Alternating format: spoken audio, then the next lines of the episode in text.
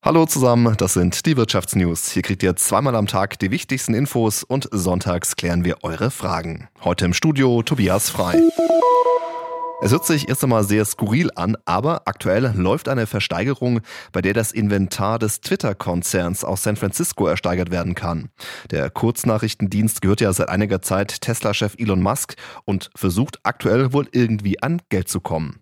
Noch bis heute Abend können Angebote für das Twitter-Inventar abgegeben werden. Unser USA-Korrespondent Nils Dams hat die Frage beantwortet, welche Gegenstände versteigert werden und was das Ganze kostet.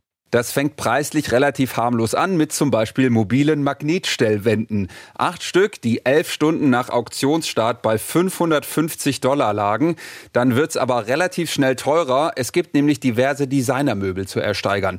Zum Beispiel den Blue Dot Leather Sling Toro Lounge Chair. So ein halber Liegestuhl mit Leder, made in Italy steht da drauf, liegt bei bisher 1450 Dollar. Dann wird's immer teurer. Interessant ist zum Beispiel die Handbetriebene betriebene Schneidemaschine für Käse- oder Wurstscheiben für bis zu 7000 Dollar.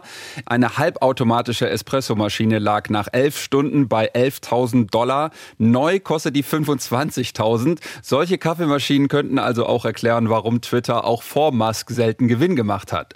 Und das Highlight, der blaue leuchtende Neonvogel, 1,40 Meter hoch zum Aufhängen, war elf Stunden nach Auktionsstart bei 19.000 Dollar. Der Chemiekonzern BASF aus Ludwigshafen ist im vergangenen Jahr tief in die roten Zahlen gerutscht. Verantwortlich dafür sind milliardenschwere Abschreibungen auf die Beteiligung am Öl- und Gasunternehmen Wintershaldea. Die BASF-Gruppe hatte am Abend die vorläufigen Zahlen für das Jahr 2022 veröffentlicht. Unter dem Strich lag der Verlust bei rund 1,4 Milliarden Euro. Im Jahr zuvor hatte die BASF noch einen Gewinn von mehr als 5,5 Milliarden Euro eingefahren. Seit dem Jahreswechsel muss beim Verkauf von Essen und Getränken zum Mitnehmen auch eine Mehrwegverpackung angeboten werden. Allerdings werde diese Vorgabe häufig nicht eingehalten. Das zeigt eine Untersuchung der Umweltschutzorganisation Greenpeace.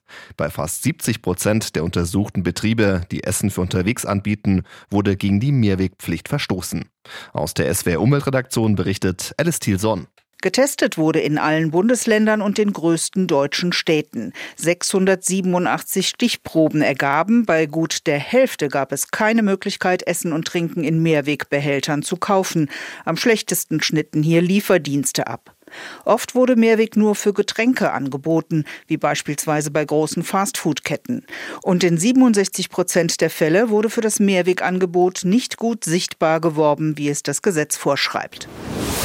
Und das waren die Wirtschaftsnews zusammengestellt vom SWR.